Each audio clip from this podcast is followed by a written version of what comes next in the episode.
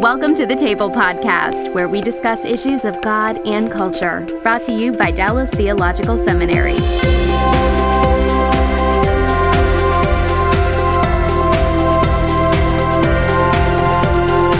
Welcome to the table where we discuss issues of God and culture. I'm Darrell Bock, Executive Director for Cultural Engagement at the Hendricks Center at Dallas Theological Seminary.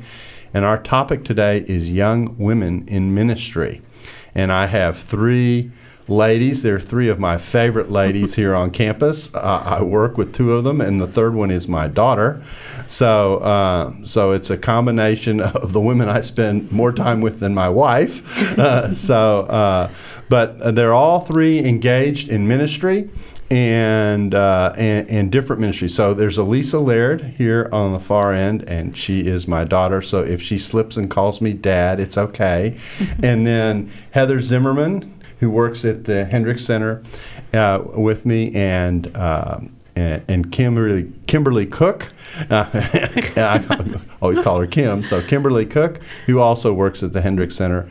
Uh, and all of them have a seminary background and ministry background. And the way this works is is that Elisa is married, but her husband does not work with her husband in ministry.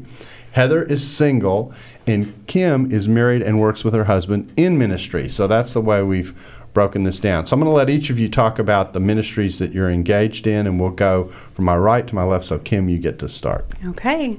Um, I am largely engaged in uh, singles ministry uh, with my husband at the church, and we do uh, my main responsibilities with him are um, discipleship of the leadership team and you know working with especially the women there because mm-hmm. he is a man and mm-hmm. working with single women is kind of difficult for him mm-hmm. you know mm-hmm. so it, I'm, an, I'm a good buffer okay. and um, so we work discipleship and then we also do uh, we've started writing bible studies together mm-hmm. for both the men and the women's bible studies and then i also co-teach with him um, both on sunday mornings and also at um, like specialty events. We have like a thing called Doctrine and Dessert mm-hmm. where he and I sit and we walk through doctrine, mm-hmm. you know, like just random doctrines mm-hmm. with mm-hmm. our singles. And so I'm with him kind of all along the way, and my seminary background allows me to kind of hold my own ground as well as. Because you, know, you, majored in systematic theology, right? Mm-hmm. So you and John Calvin are just like this. BFFs. Okay. okay. Yeah. All right, Heather. Yeah, so I've been involved in various things, um, and I'm kind of at a transition point right now.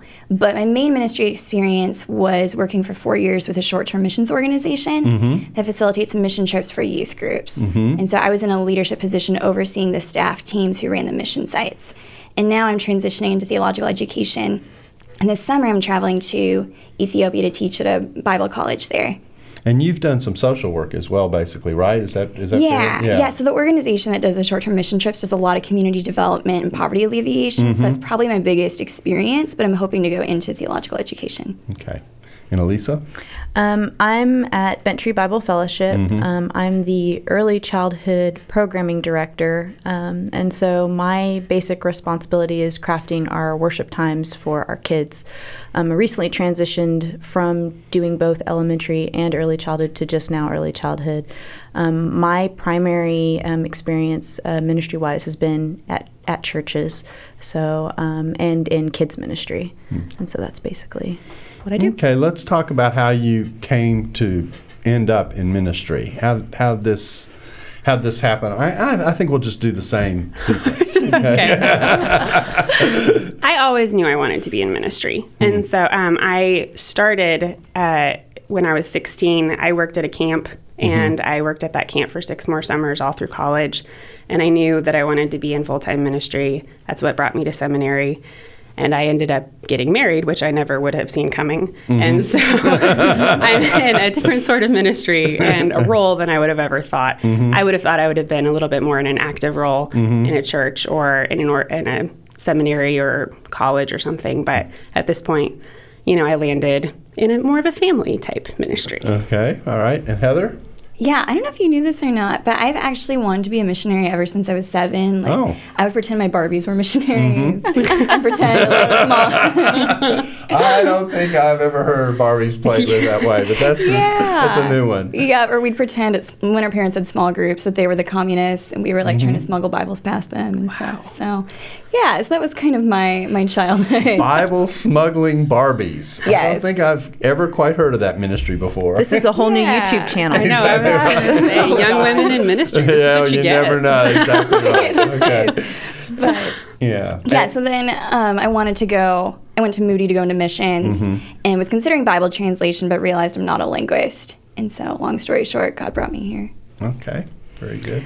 Well, um, mine's a little different. Um, Mm-hmm. I was pretty much sure I was not going to end up in ministry. Yeah. Thanks and- to your dad, right? yeah, everything I saw, I I did not at all want to be in ministry. I wanted to go into journalism, and um, so I, looking back now, I say this is me being Jonah and kind of fleeing. So um, I went into publishing. I was in publishing, completely happy, and then had my first child. And the publishing world isn't exactly conducive to raising a family. Um, I had authors calling me at all nights, wanting to go through pages and stuff, and 10 p.m. That's just not okay. And um, a position came open at our church in Illinois for the office manager, and I was like, "Oh, it's nine to five, Monday to Monday to Friday. I can get the work done. It's not really ministry because I'm just like a secretary in the office. Um, that's how they get you. Um, and I volunteered for kids ministry, so I figured, hey, if I get all my work done, then I can do my volunteer stuff while I'm at work, and it works out really well. And lo and behold, I've now been in ministry. I calculated up nine years. It's the longest I've been in any one area of work. Um, when I, we moved here to Dallas, I switched over to kids ministry, which is what I'd been volunteering in, and I can't see myself doing anything else. Okay. So you've kind of fell into it, huh? Yeah, I totally fell into it. but it's it's what I was created. It's the way I'm wired, um, and I think that's what God was like patiently bringing me to. Mm-hmm. Now you said um, you were having to negotiate this space. Uh, the, interesting remark was is that journalism, or at least editing, is not uh, particularly conducive to family life. You sometimes hear that about ministry. So I, I'd like to compare those two a little bit. Well, you know, and that's true. I mean, I would say that's probably my constant struggle is that balance between family life and ministry life and what I feel called to do. Um, it's cool because now that my boys are eight and 10, they're older. And so we're able to bring them in more um, into what we do. So, one of the things that we do, we have a local outreach that we do every Martin Luther King Day with the local elementary school, where we host a one day kind of camp so that way parents who don't have the opportunity for childcare can have their kids taken care of. And our kids volunteer and buddy with them. And so, normally I, I work that but my boys got to do that with me. And so it's really been kind of cool passing on that legacy and looking for opportunities to where our whole family can participate. Even though I'm on staff, they can participate in ministry alongside us. So there's a little bit more of a balance. Bent Tree is also really, really flexible in a lot of ways. And so there aren't very many situations where I feel like I have to choose between my family or my work or my ministry, so to speak. Now, there was a time when Ray, your husband, was ministering at Bent Tree alongside you in a different role, but there, and that is no longer the case. What difference has that made for, for ministry, or has it impacted it at all? Um, it's actually made it a little easier. um, I mean, what what my husband does, he's a video engineer, and so he travels. And so when he's gone, it's kind of like it was before, where you're kind of single parenting and you're having to balance things. Um, but when he was there, we both had demands, and so we would both, and we worked for different areas. I worked in kids, and he was with worship and arts. And so the time frame for when your big events are is the same, but the requirements are different. And so we would take turns. There was a lot of okay, we're getting to the church at six six thirty.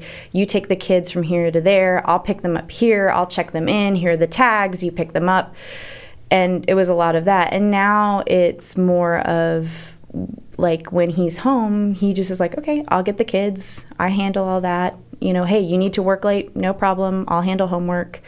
there's a little bit more of a give and take and a little bit more freedom. So there are different. We're, we're probing here different dynamics of what goes on with women's ministry, kind of depending on where you are in your stage in life. So you've got to balance family. Heather, you've got an, another issue to deal with, and since we're kind of in this in this category, and that is, as a single woman ministering in a, in a context, is there have you found that challenging at all in any way, or have you, or just you just plunge ahead? Well, both. I plunged through the challenges. yeah, I think, and I, I mean, Kim's been there too before. Mm-hmm. Uh, well, all of you been because we're married forever. But, uh, but yeah, part of it's just the financial burden mm-hmm. of like, well, some a friend of mine was joking the other night that like us outside of seminary, we we have to go to bed early and get up early. I'm mm-hmm. like, hey, I have to bring home my own bacon and cook it too and do my homework. and so, um, so there's the financial burden of that, mm-hmm. and then I mean, it's nice because there is more free time mm-hmm. in that I don't have to balance the juggles of family life. But then I don't really know how to describe the other sides. There's the matchmaking, uh-huh. which I'm fine if God does the matchmaking. um, and I guess some of the expectations, I think some of us single women, and maybe women in general, can sometimes be seen of as like a threat if we're not married, mm-hmm. that we're like a potential like temptation or something, which we're just there to do our job and do ministry. Mm-hmm. Yeah, we, we, we can uh, actually we did a previous podcast with Sue Edwards in which we mm-hmm. talked about how women are viewed in ministry and how that actually is one of the challenges is is is that women can be set apart and treated very differently because they're women, but not because of anything that they've done mm-hmm. personally. And so that that's an odd spot to be in in some ways. Um, Kim, now you've got another adjustment coming. You're you're facing um, getting ready to have your first child, and yes. and we've had to negotiate as a center. as a center, your role in ministry while trying to help you move into the adjustment of mm-hmm. preparing to have a child, etc. How how have you found that experience so far? Stressful mm-hmm. and super. Um, just an open-ended question, you know, at yeah. this point. And I I don't know who I am as a mother. I don't mm-hmm. know who I am as a mother working. I don't mm-hmm. um, know any of those kinds of things. And so just trying to, I don't know, just be patient and see and, and have open hands. And I would love to continue mm-hmm. to work. And I, I feel like our work here is ministry. Mm-hmm. And so I would love to continue to be in the ministry even here. But I don't know I don't mm-hmm. know what that looks like. Mm-hmm. Yeah, and of course we've had to negotiate giving you the space of being a mother and being pregnant and, and everything that comes with that, and so we we talk about that. I, I, and, I, and this is actually part of the reason why I wanted to do the podcast is because we've got really three different situations, but any ministry has to cope with the variety of of challenges that come from ministry in these kinds of circumstances, and so uh, we've had discussions about you know kind of what's ahead and and then uh, dealing with um, really the realities of being pregnant in some mm-hmm. ways. Well, it's a very young women in ministry issue. Yes. Like whether you're in academia, you know, because right. it came up in discussions that I had with some professors on PhD, mm-hmm. and then it also has come up here and in you know ministry. It's it's just a very unique time in life, and mm-hmm. obviously it's only possible for one gender, and right. so it's just a very unique area where right, and everyone and everyone has to navigate, and then and then just to be honest, and again with some disclosure, your early pregnancy has been challenging yes, health wise, so. and so um, so there's that adjustment that mm-hmm. you have to mm-hmm. go through as well. Some people sail through that, and other people, you know, it, it's hard.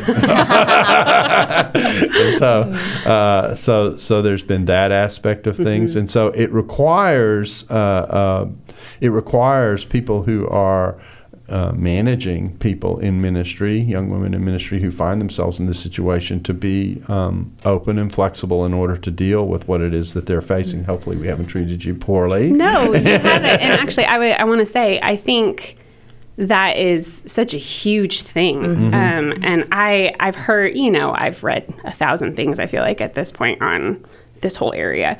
Um, but I feel like I heard somewhere that if it's kind of been shown that if you, if an organization or a boss is um, committed to the female worker who is pregnant and you know and flexible and tries to work Mm-hmm. with her she will be loyal to them forever you know because it's just such an interesting that's time nice and, I, and, and I, I can really identify with that you know yeah. is it's like I, I do feel like DTS has been flexible with me and and willing to work and kind of saying okay well we'll just see what happens and Mm-hmm. we'll figure this out and I think that's such a such an important thing because it you don't want to close off women our age Mm-hmm. mm-hmm. from ministry mm-hmm. even though it has to take on a little bit of a different tone Right. Yeah, right. and I mean, I don't know. I my so I was pregnant with my first in the secular world, and then I was pregnant with my second when I was on staff at that church in Illinois. Hmm.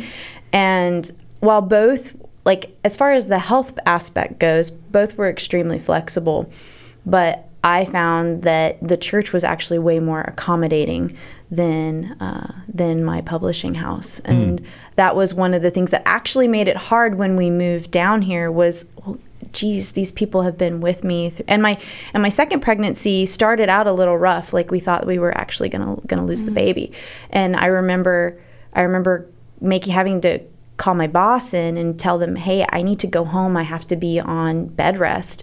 And they prayed over me and they said, you take however much time you need. We'll figure this out.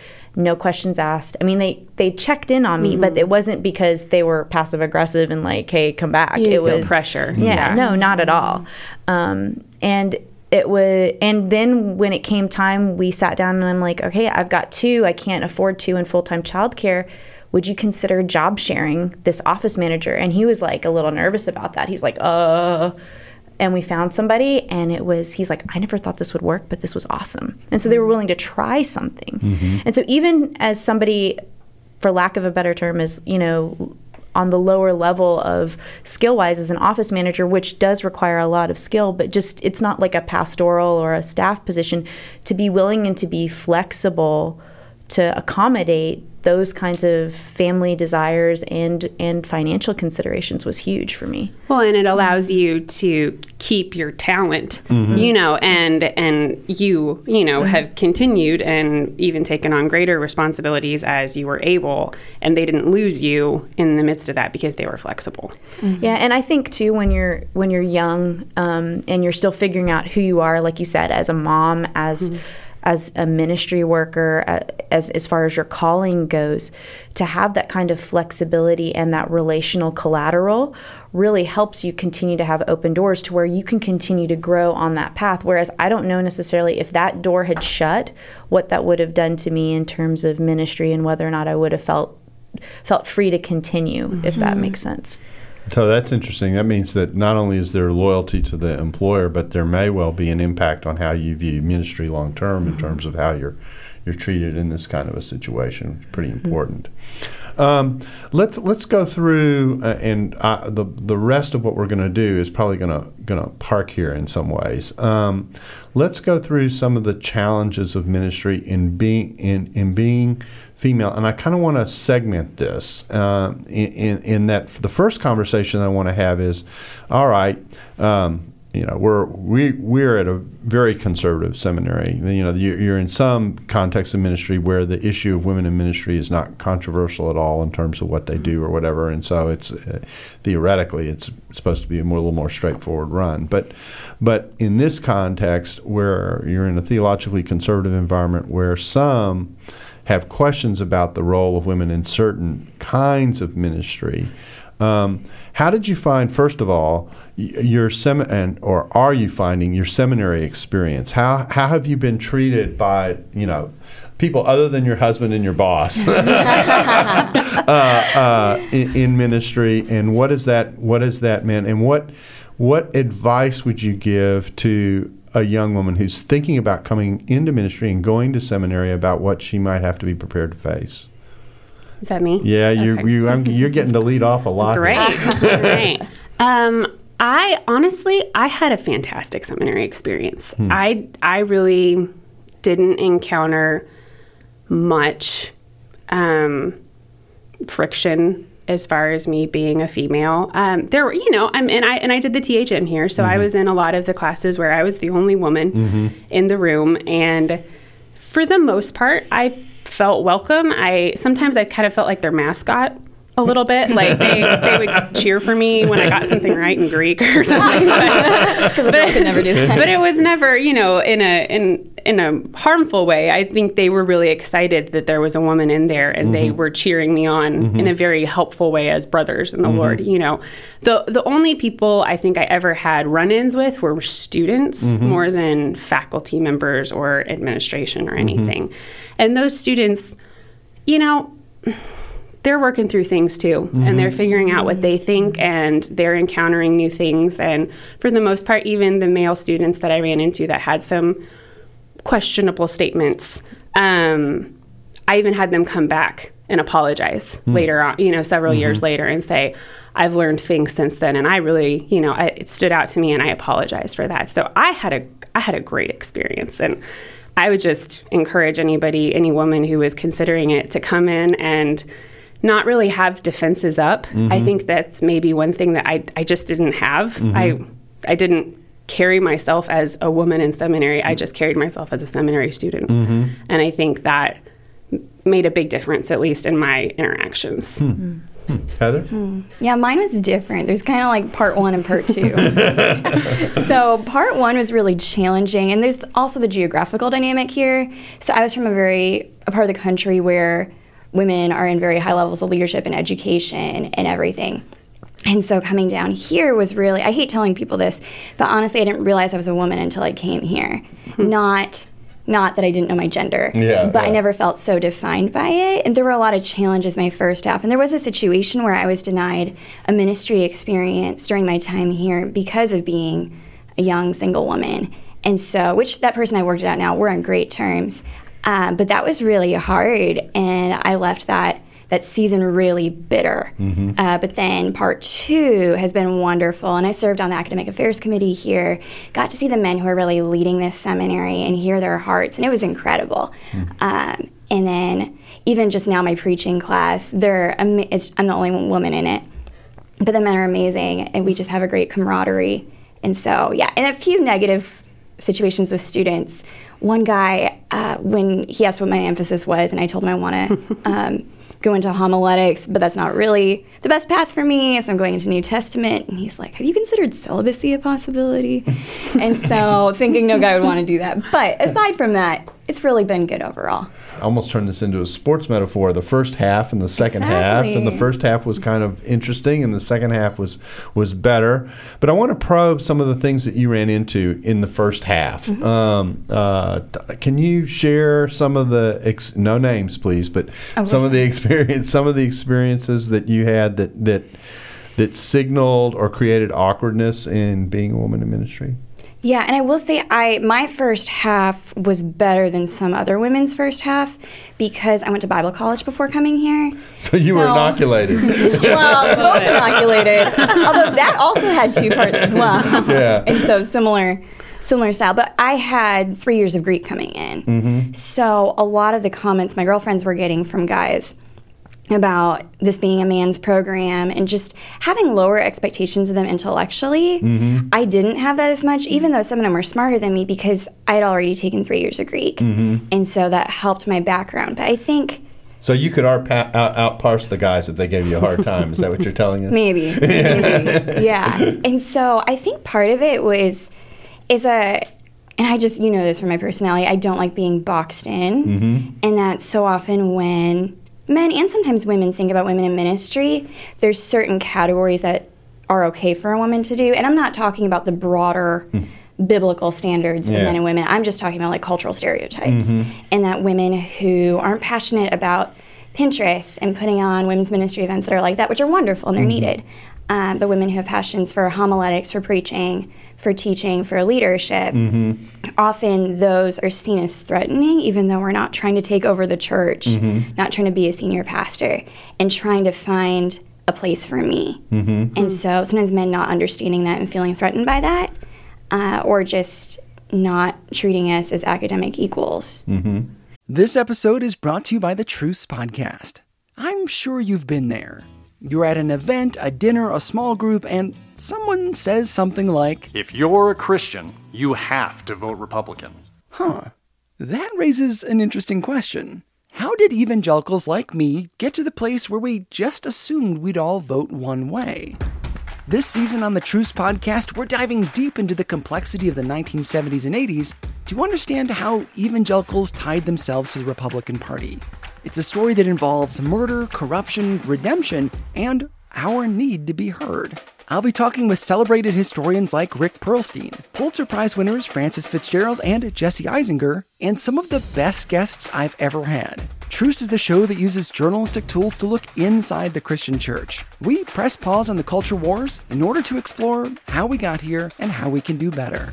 Subscribe to Truce anywhere you get podcasts or listen at trucepodcast.com.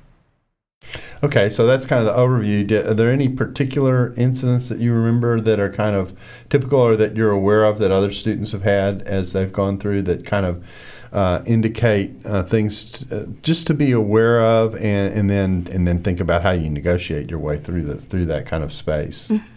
I think one thing, this is kind of general again, but it comes from specific incidences, is that myself and some friends have felt that that people treat those of us who are single women going into ministry who do desire to get married that ministry is just a way of our passing time until we get married mm-hmm. and then we'll fit into this nice little box as a pastor's wife or whatever that is. Mm-hmm. and so realizing no i genuinely want to do ministry whether or not god provides that man and i want to continue doing it obviously different seasons of life things will change mm-hmm. whether you get pregnant or move or whatever um, but seeing that i am a valid contribution to ministry, not just passing time. Mm-hmm.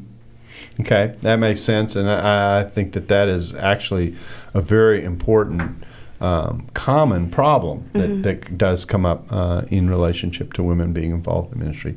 Lisa, what has your seminary experience been like? Has it been that hard? You're you're in a slightly different situation yeah. in that you have been in ministry the entire time you've been here as a student. So you're more a commuter student than really being a part of the Correct. community here. So that makes it a little bit different. But still, have you run into anything as you've done your work? Yeah. Um, so a lot of my struggle um, is, is really, really deeply personal. And so sometimes when I've been. Um, been in class, I, I, I know understand exactly what you what you're saying about you know there's this box and there's this expectation and I've never fit into the box. I've always been different, which is fine.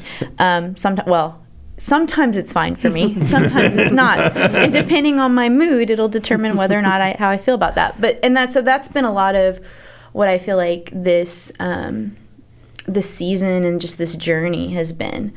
Um, in that I think one of the reasons why I wasn't interested in pursuing ministry earlier on was because I felt like there was this box, and I looked at the box and I'm like, well, there's no way mm-hmm. I'm ever going to fit into that box. Mm-hmm. I don't.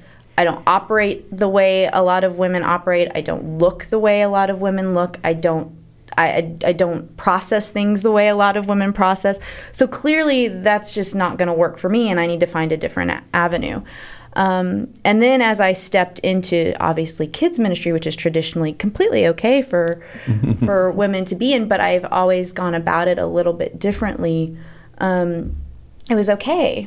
And um, then making the decision to come into seminary, you know, I figured, well, I'm going to do online classes and I'll take a class here or there and I'll be able just to kind of scooch in under the radar and it'll be fine. And I, uh, I took a class and we were um, we were doing group projects, and I was the only woman oh, in this group, and we were talking about gender differences. and so that was kind of interesting. Um, and a lot of the conversation, it was great conversation. The guys were amazing in terms of just us navigating it, but it did bring up some stuff. And I remember coming home. Um, I remember because you don't necessarily, because I'm not on campus a lot, and so I don't know a lot of people it's not necessarily a safe the group environment's not necessarily a safe mm. place to process mm-hmm. that stuff. So I'd come home and I'd be talking to my husband about all this personal stuff that it brought up in the sense of I want to be obedient to my calling. I want to follow where God is leading me. And I on the one hand, I don't want to just push on ahead because I feel like I am female and I can do anything and everything that a guy can do because that's not necessarily what God's calling me to. Mm-hmm. But I also don't want to be disobedient in the sense of saying, well, traditionally that's a that's a guy's role, so I I shouldn't even consider that. That's off the table. But there's this for me there's always been this just emotional process of working mm-hmm. through what that is and wanting to like i said be obedient not only to my logical thought process but also to scripture and so sometimes it means turning to a female mentor or, or other mentors too and unpacking what that looks like and sometimes it means doing a little bit more research and getting into the word and really just kind of at each step saying okay god this is what I the direction I feel like you're leading me in. Help me to be obedient with that, whatever that looks like. Not because I have an axe to grind or have an agenda, but because this is truly what you're calling me to. And so I um, I'm a people pleaser, even though I like to say I'm risky, I'm not. Mm-hmm. And um, so there are times when I think I tend to step back because I'm like, oh well, that's going to kind of ruffle some feathers, or that's that's going to lead to more interesting conversations that I'm not sure I'm prepared for emotionally. And so it's easier just to stay safe in my little world and be okay. Um, and so that's kind of what this whole process has led for me. I don't know that it's necessarily been some big like aha moment as terms of like the freedom that we as women have. It's been a much more personal journey for me. I came here completely content to stay in kids ministry and not necessarily do anything unconventional even though I can be unconventional. um, and I don't know that that's where I'm always going to end up now. And mm. so I think uh, as you look out into that unknown, um, that's where it, where I think seminary has been really really helpful. Actually, it's been a safe place to process that and to challenge those things. Even even in those challenging conversations and discussions with maybe guys who don't necessarily understand what all's going on in our heads as we're navigating this stuff, um, it's been really helpful to me. Um, I think the biggest thing I would say that makes it hard, just from either whether it's either seminary or in a ministry perspective, is this uh, when people are sitting there looking at you saying, "Hey, you're you're a woman. This is not open to you," and you feel called to it, and you feel equipped, mm-hmm. and you feel mm-hmm. created to do something.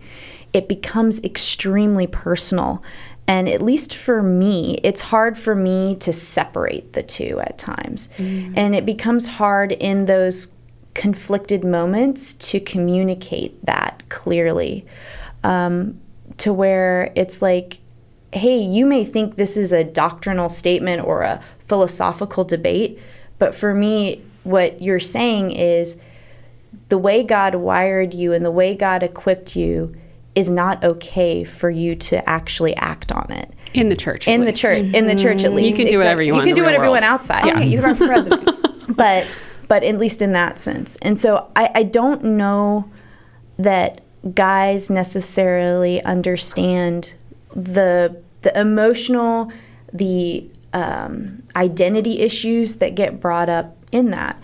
Um, I know guys have identity issues too, but I feel like, especially with stuff like our calling, especially if we're called to leadership or we're called to teaching or we're called to certain things that maybe aren't, like I said, standard for women, um, it, it's a lot more complex and it's you have to really create a safe space in order to be able to dive into that. And a lot of times the conversation starts at such a level that you don't necessarily feel like you have the safe, safe space to really get into it, if that makes sense. Mm-hmm. Okay. Can I add to that? Sorry, mm-hmm, real quick. Sure. I've had times, kind of like you're saying, to, and it's hard where you're wrestling where you genuinely want to do what God wants and you're not mm-hmm. looking to disregard scripture. But then, like you said, God's wired you and equipped you. And I've sat in a church before, a large church, and it hit me that in May, I will have higher education than everyone in the church except for the senior pastor.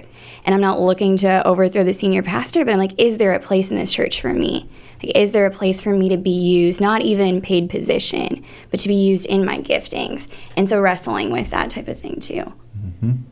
Yeah, I, I, think that's a real um, serious tension, and it's um, and and everybody has to negotiate it because the space that you're talking about is not something um, you end up creating for yourself. It's mm-hmm. something that the mm-hmm. church has to give you in order uh, in order for it to work. And so, uh, it can be a real uh, serious challenge uh, for everybody involved. Uh, particularly in communities where there may not be agreement on what it is that a woman can or can't do, then then it becomes even trickier because then no matter what you do, someone else in the community is responding mm-hmm. to what's going on, and that makes uh, makes it tough.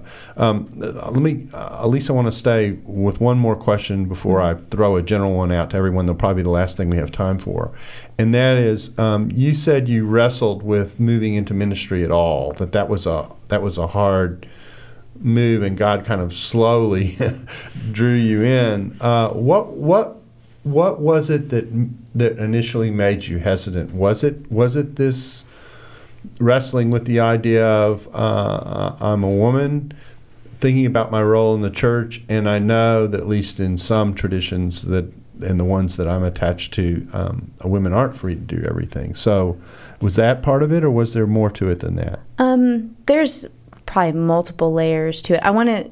I probably should preface this with saying um, I've never had any issue, at least at Bent Tree, with in terms of having freedom to operate in my giftedness. They're extremely accommodating um, mm-hmm. as far as that goes.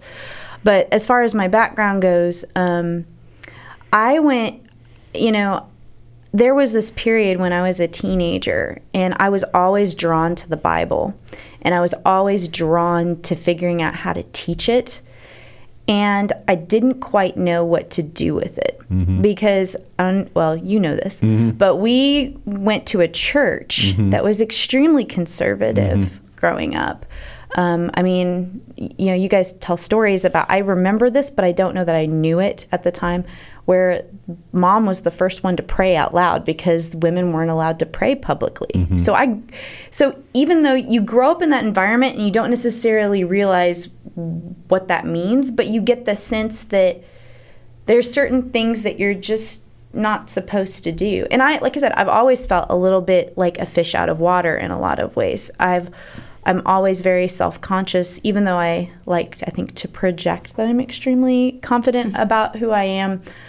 I am also like I said a people pleaser and I'm aware that not everybody can handle me at my level. um, my husband will be the first to tell you that, but that's one of the reasons why he loves me. Yeah, yeah. Um, we pass that on to Ray. Yes, it's the gift that keeps on that's giving. That's right, exactly. Um, so, so like I said, this is a deeply, deeply personal decision for me, and so it would be, the, you know, that love for Scripture that. Um, that whether or not I had permission to operate in those giftings, whether or not I felt, you know, we had, I think, I remember, uh, and I may remember wrongly, um, as a young girl having a lot of conversations about men and women and what was okay and what wasn't okay. And probably in my teenage hormonal craziness, you know, felt like there were going to be areas where it just wasn't going to work and I wasn't ever going to fit into that. And so why bother trying? Mm-hmm. Why bother trying to be something I'm not when that's never going to happen and I'm going to be unhappy? But what I don't think I realized was that in completely shutting that down, I also didn't ever suspect that God might have bigger plans and that there might be a place for somebody as unique and quirky as I am in ministry to serve women, to serve men, to serve their children and their families.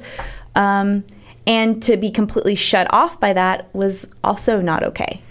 Yeah, um, I, th- I, think that's an important observation that uh, what I find people have is they have expectations about what a woman can and can't do, and their and their expectations are actually pretty narrow. Correct. There's this defined little box that mm-hmm. you have to fit in. We're not all Beth mm-hmm. Moores. We're mm-hmm. not all, you know, we're not all, you know, all these different women that you see teaching.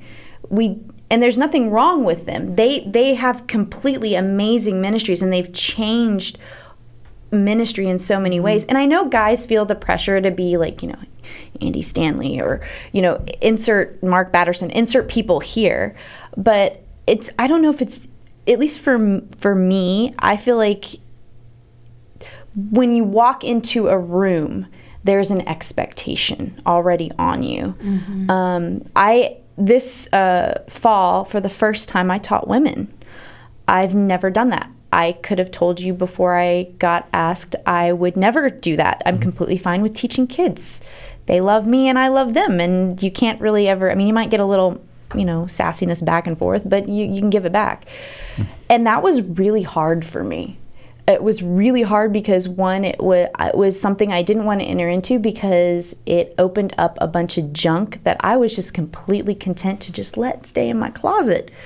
And it was a lot of stuff that had to do with stuff that I felt from when I was a teenager of, you know, yeah, you're going to walk into this room and you don't fit that mold. And what do you have to say to these women because they're going to look at you and they're going to see you as, well, I, I can't relate to her. And it was a completely different situation. In fact, it was really amazing. Um, and it opened my eyes to the fact that maybe, you know, my box was too small. And that I'm not necessarily giving our body enough credit for the fact that they are willing to listen to many different types of voices.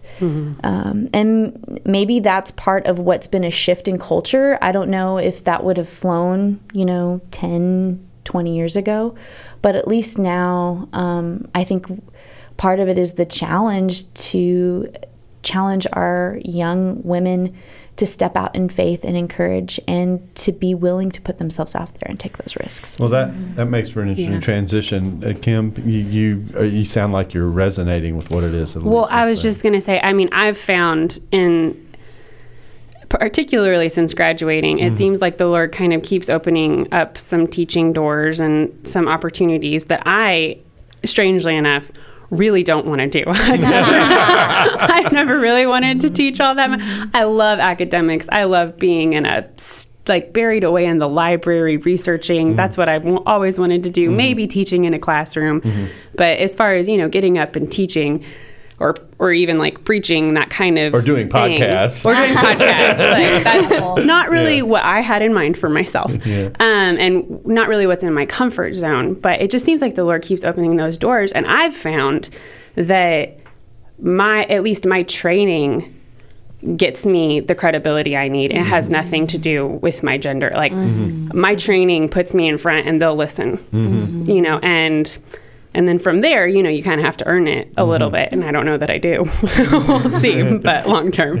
But I don't know. I've at least that's what I've found is mm-hmm. that one because I don't know because DTS has invested in me and I've invested in that. Mm-hmm. People honor that. Hmm. Hmm. Heather, mm. how do you how do you, you you don't strike me as the shy type. So. it's funny because I get stereotyped by my appearance because I'm uh-huh. petite. You can't tell as uh-huh. much I'm blonde, but uh-huh. I relate with you mm. with like I play fantasy football and I'm still working on you to play it and surf and stuff like that. Um, but yeah, I'm starting to find kind of on the. I feel like a lot of my the focus has been more on the negative, but I've found a lot of positive experiences. Like my pastor here in Dallas meets with DTS students, anyone going to ministry on a weekly basis, just to talk about the stuff we don't talk about in seminary. And I remember the first time I came, I was the only girl, and they were just talking about pastors' concerns, and I'm like, ah, this is cool, but I don't really plan on being a senior pastor. And he, like that day I got home, there was an email waiting for me saying, hey, like we need you here. We'd love to have you here. And so it's been surprising how God has mm-hmm. used men in very positive ways to invest in me, to believe in me. My preaching professor at Moody took me aside, really coached me through it. And so I've also had some really positive experiences when mm-hmm. people actually take the time, like you said, to invest. And then that, their investment gives me credibility as mm-hmm. well. So you've got to be able to, and the, the, we, several of you have been saying this. That you've got to be able to trust the church to to help you see the space that's possible. Like as we started off on this direction, the point I was trying to make is, is that sometimes we do build our boxes so narrowly. There are only, you uh, know, there's next to nothing that a woman can do. Well, in fact, there's tons that a woman can do in the church, and and should be doing, is gifted to do, and should be encouraged to do, et cetera. And so, mm-hmm. being able to make that point is is actually part of the reason why we're doing the podcast is mm-hmm. to say um, to churches, think through the the re- rich well of resources that you have available in your communities when you when you give women permission to function in relationship to their giftedness and and you and you work that through biblically the possibilities are actually quite open and and there's lots of potential to go in lots of directions with it mm-hmm. Can I say Sorry. something to mm-hmm. that? Yeah. Uh, And I think, especially for m- men in mm-hmm. leadership, I, at least in my experience, the the encouragement of it has mm-hmm. been huge mm-hmm. for me. Mm-hmm. One, I'm shy, but you know, it seems like I'm shy, but you're a little bit unsure of whether you want to be in that space or whether you can be, or, you know, I, I never really cared. I was like, well, I'm just going to do it because this is what I'm going to do. so, but, you know, I, but in, but it seems like in all of our cases, it's taken several male leadership voices saying you should do this. You mm-hmm. should do this. Mm-hmm. Like mm-hmm. here's the opportunity. Get up there. You know that kind of thing. So i do think that is an important element. It's not just okay well you know you go do whatever you're going to do like it's investing in them and making them do stuff that might be outside of their comfort Yeah, zone. there, there's an encouragement involved here that I think is is extremely important and and is something that that, that helps the church to grow and to see and uh, to see how to function as a body and to take advantage of the gifts that are available and to do so in ways uh, that are honoring. Um, boy, we're the time's flown. Um, let, let me ask you all one quick question. What uh, and I like this. has Got to be crisp. It's got to really be short. What What's the one thing you would say to churches about being a young woman in ministry that you would hope they would get? You're going to start with me aren't Uh, you no, no. Actually, I, I'll, I'll take this Okay, one. okay. I would say create a, a mentorship or leadership pathway and be specific and intentional with it. Um, we've actually started something um, like this at Bent Tree, and it's been really cool to watch, whether it's women mentoring me- women or men mentoring women.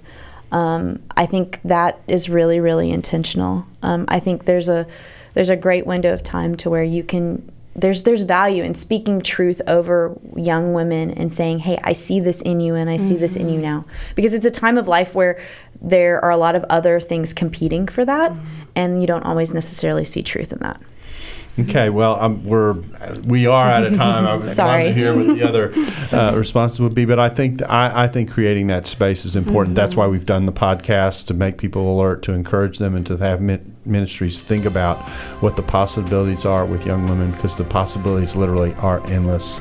We thank you for being with us today on the table, and we look forward to having you back with us again soon. Thanks for listening to the Table Podcast. For more podcasts like this one, visit dts.edu slash the table.